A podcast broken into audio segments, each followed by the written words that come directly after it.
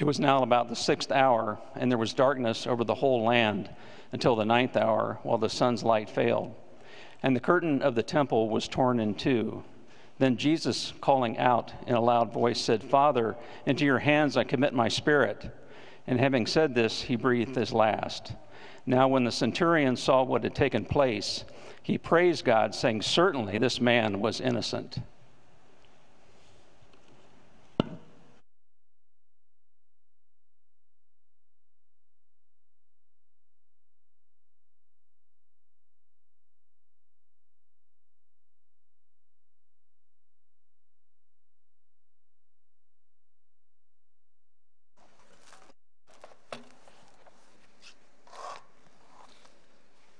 In today's issue of the New York Times, Shalom Auslander writes the following In this time of war and violence, of oppression and suffering, I propose we pass over something else, reference to the Passover, he said, and that is God. This is the New York Times, today issue. He goes on to write that God is hateful, full of brutality, and if he were mortal, he would be dragged into the Hague. Mr. Auslander's greatest flaw in his argument is his failure to consider the cross. On the eve of the Passover, the Son of God identified with our oppression, our suffering, violence, hate and I would argue brutality.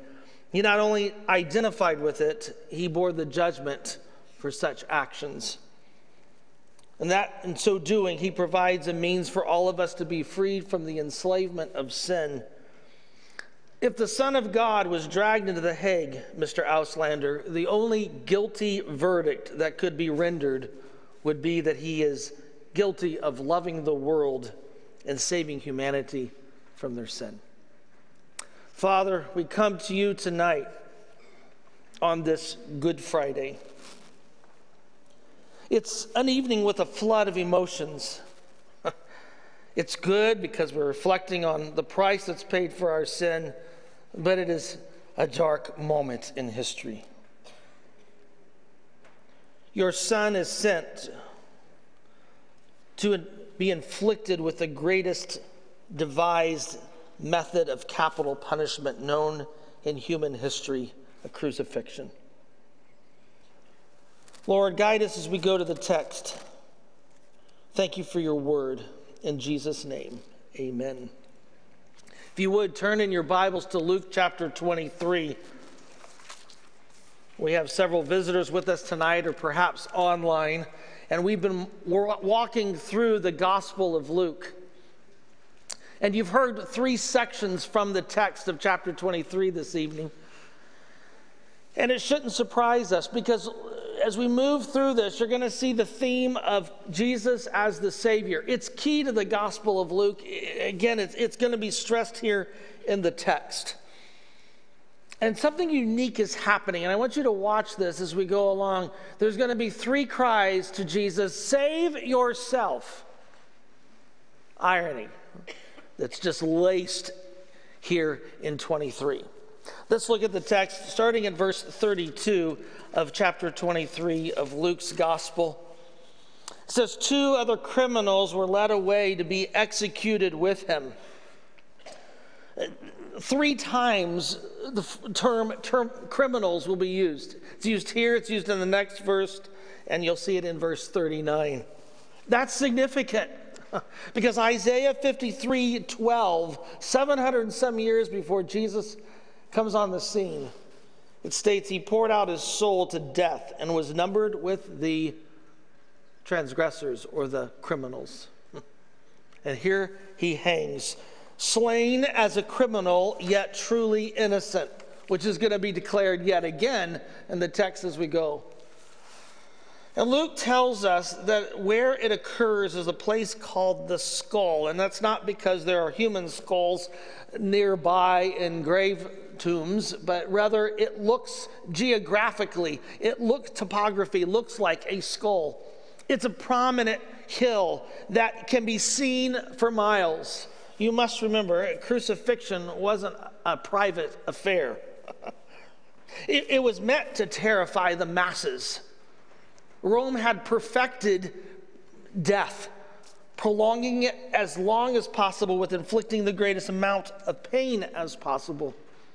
Crucifixions were deterrents publicly. Don't mess with Rome or this will happen to you. That's why the crime was placed usually on the cross, on a placard. Here we see it's during the Passover season, which is typical of Roman uh, authorities. They would do it during festivals or big events so that, again, the crowds could see. And murderers, robbers, traitors were crucified brutally and always deliberately in full public view. The terror of the cross was inescapable.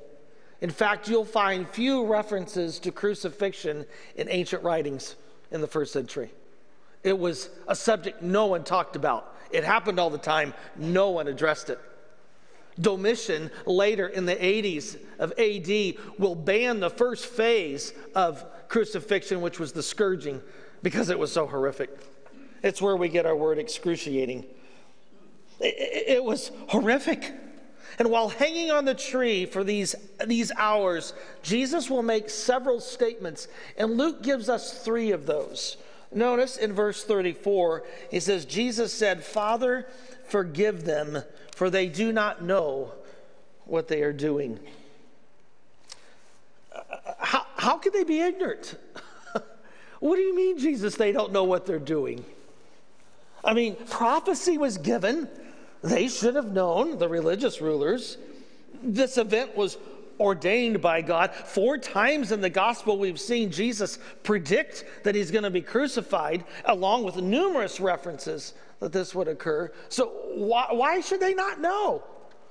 Why should they be held innocent? Well, I think the ignorance is, is not out of a lack of knowledge, but an erroneous judgment about God's activity.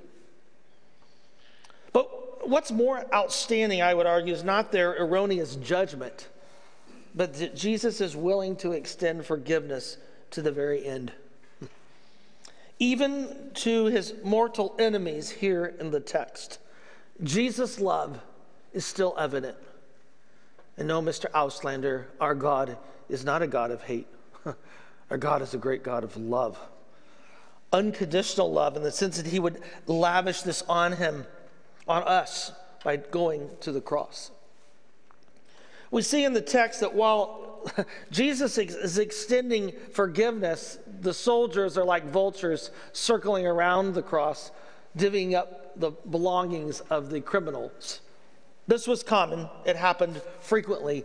But interestingly, in Psalm 22, another Old Testament text, over a thousand years before Jesus, even before crucifixion ever occurred, it predicted the psalm portrays the mocking suffered by the righteous and how they would divvy up the clothes of that one who was innocent. The text then takes us, Luke takes us to three individuals or groups. And I want you to watch this because each time they will declare to Jesus, Save yourself. And with that comes a title they will ascribe to Jesus. The first of these is the religious rulers. This is in verse 35. The rulers. Luke doesn't even tell us. We're to assume this is the Sanhedrin, this is the, the priests, this is the Sadducees, these are the scribes. These are the ones who know better. They're your theologians. They're the the frozen chosen, right? They're the ones who're supposed to know. And it says they ridicule. The word here is mock. The one who turns up their nose is the idea, or, or to sneer. And they rebuke him. Notice it, it's dripping with sarcasm here as they say, He saved others, let him save himself.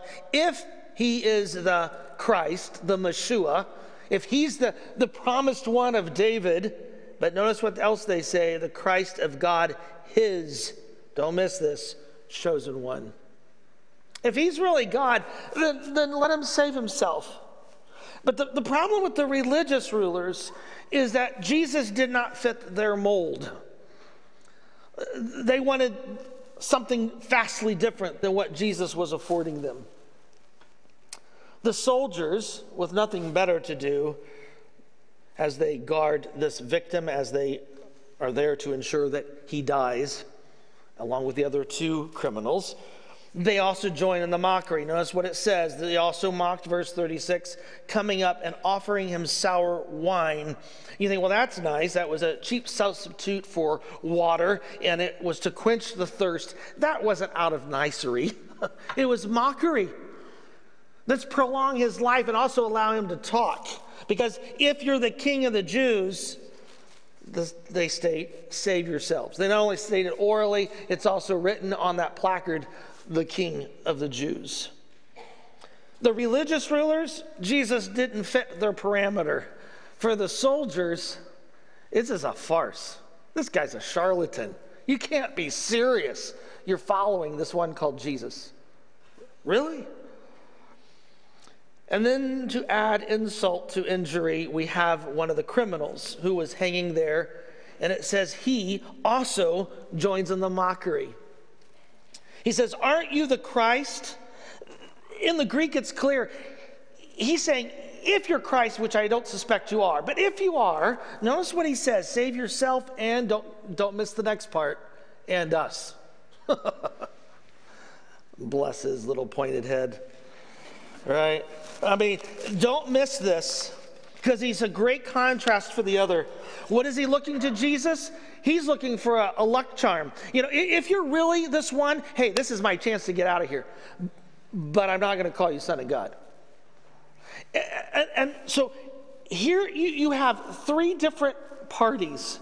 One, Jesus doesn't fit the mold. Second, it's a, it's a charlatan. This is a joke. And the third, well, you can get me out of jail free, yeah, then I'll, you know, I'll give you something in the process.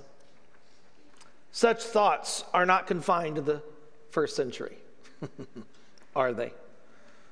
Mr. Shalom Auslander wants to say that God is one of hate. That doesn't fit as well, does it? Such thoughts today, Jesus is a, oh, a historical figure, yes nice guy, guru, rabbi, perhaps even a miracle worker, but he can't be the Son of God, the Savior of the world. That doesn't fit our paradigm. Hmm. Luke is really clever because what he does as he lays out these three who call save yourself, he gives us now three individuals who say, Yeah, you're the Savior of the world. Don't miss this. The louse on the one side, the criminal, is contrasted with the second in verse 40, and he rebukes the other criminal. Don't you fear God since you are under the same sentence of condemnation? It's interesting, twice this thief recognizes his sin, unlike the previous one. He recognizes that he needs to repent. He recognizes that Jesus is innocent and he calls on Jesus. Notice what he does. He calls on Jesus for salvation, which implies he can give it. That's why I'm turning to him. Note the criminal does not ask to be exempted from his sin. He does not ask to be taken down from the cross. He's only talking about, the, I, I deserve this. I am a sinner, but save me in the afterlife. Wow, what faith. one, one scholar writes Some saw Jesus raise the dead and did not believe. The robber sees him being put to death and believes. Isn't that great? And despite the taunts, Jesus can and does save. Just ask the criminal. And so Jesus provides assurance to this thief Today you'll be with me in paradise.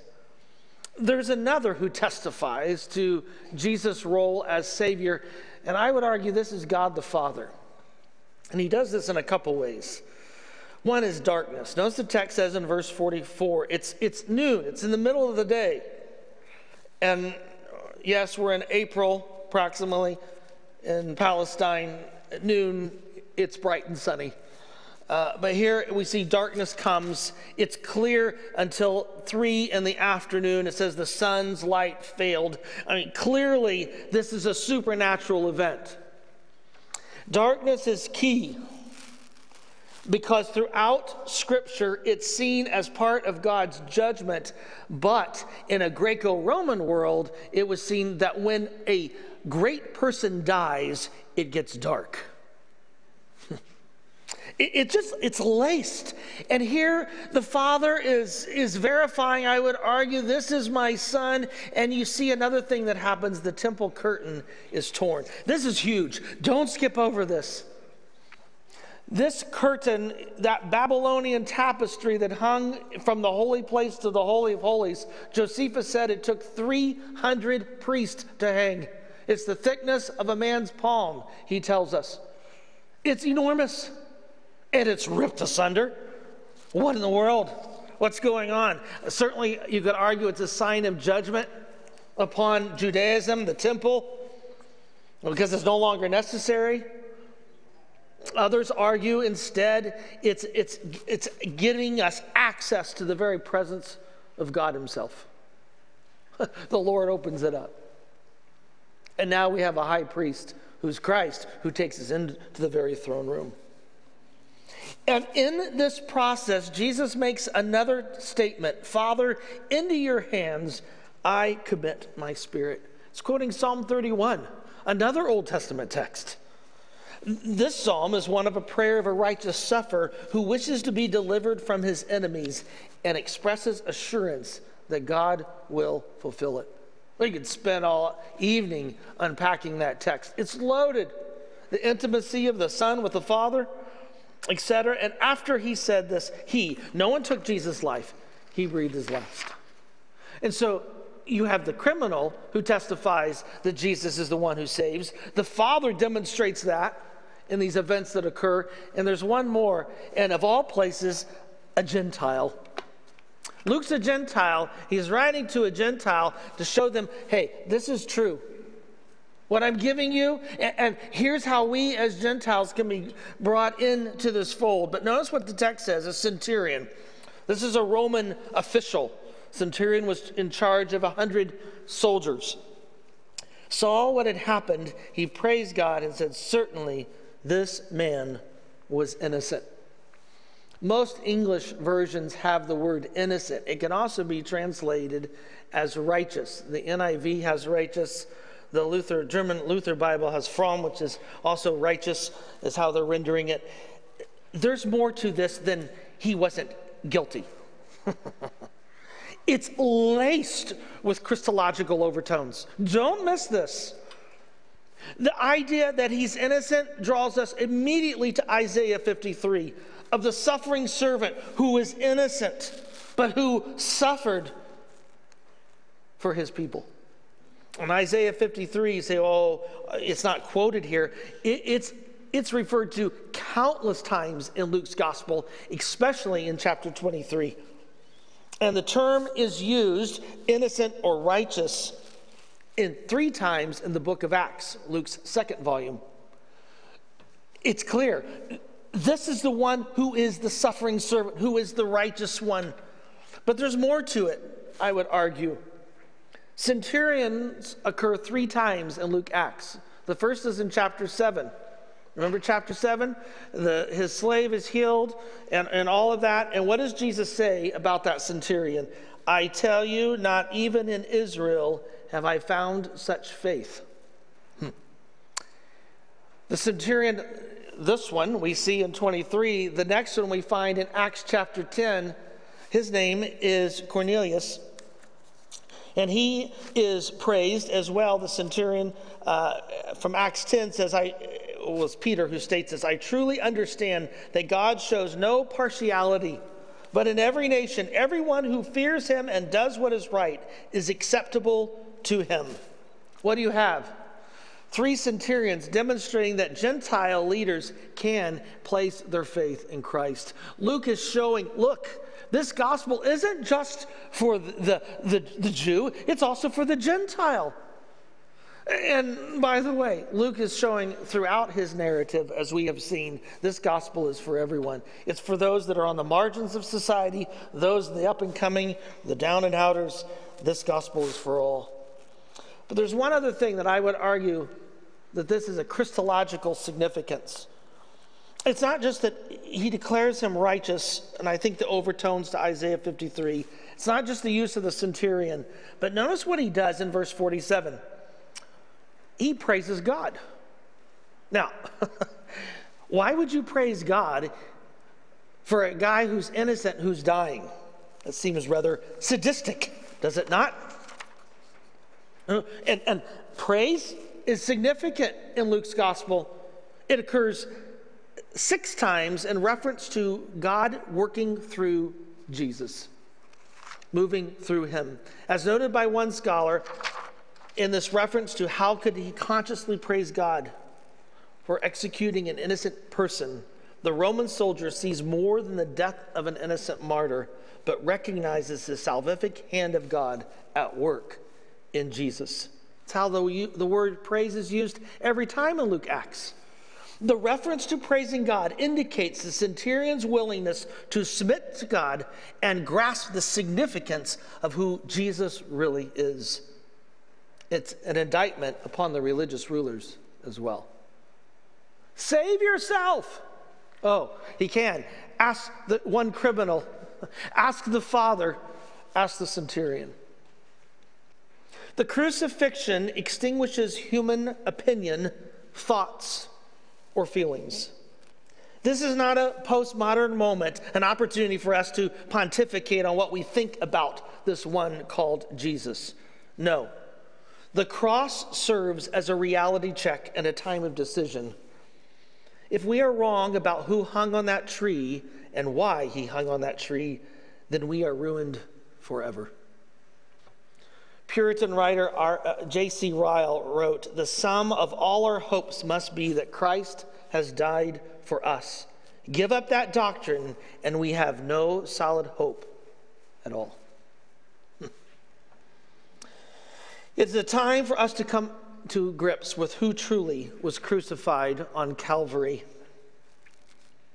It's not some sadistic God, one who is full of hatred and brutality, as one argued today in a newspaper. No.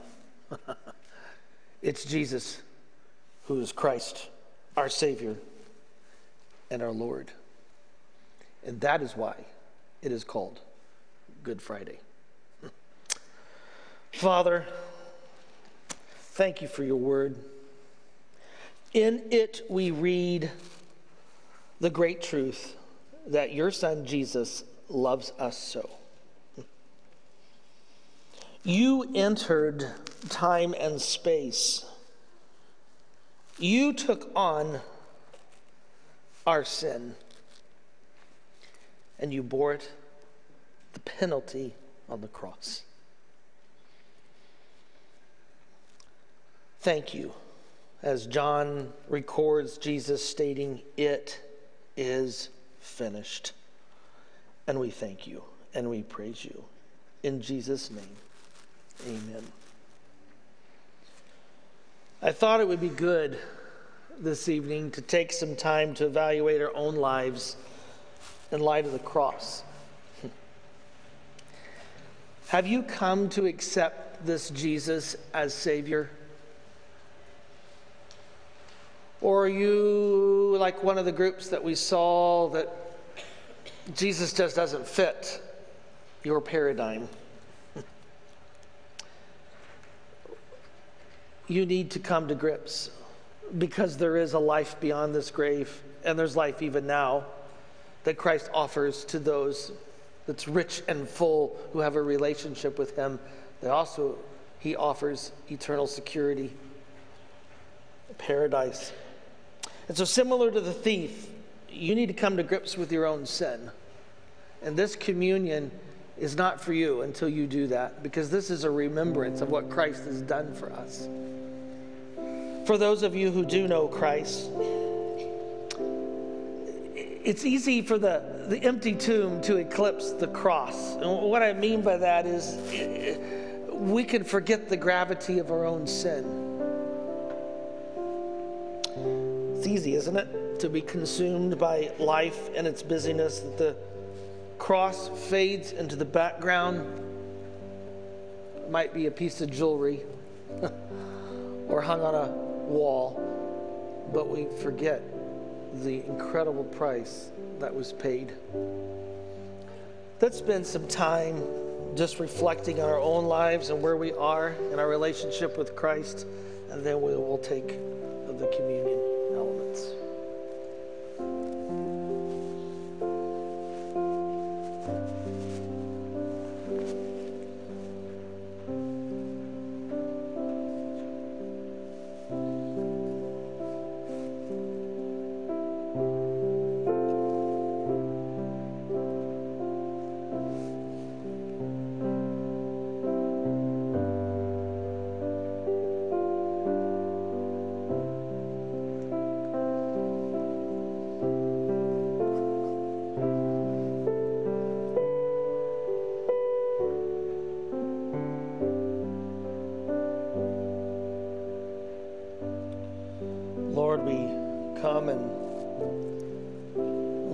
We could agree, I guess, with Auslander is that you are brutal. And that you allowed your son to take on our sin. the perfect lamb. Father, we thank you because according to Second Corinthians, because he did that, we can be seen as righteous, those who've placed our faith in Jesus come to grips like that thief that we are a sinner and there is nothing we can do apart from your grace and your mercy. And so, Father, we thank you and we praise you. In Jesus' name, amen. Jesus took the, the bread.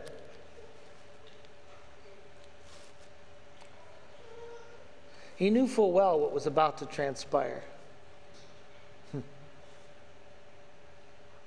He was going to be betrayed. His disciples would scatter like cockroaches with a light. He'd be left standing alone and mocked. Mocked. The Son of God? I would have struck them dead, but no, because he was there to give his life a ransom for many. So that's why on that night, when he took the bread, and he broke it he gave thanks. Because he said, This is my body which is for you. This do in remembrance of me.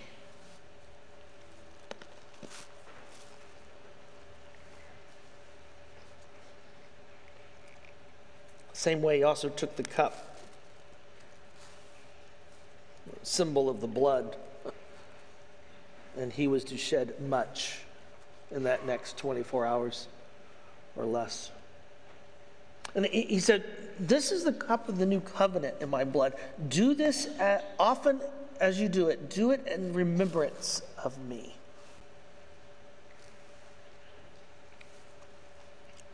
Father, thank you. Thank you for your Son, the one who willingly went and breathed his last. Father, thank you for Good Friday. Because with the de- declaration, it is finished, there's a resounding amen that awaits Sunday morning. And we thank you that this isn't the end of the story.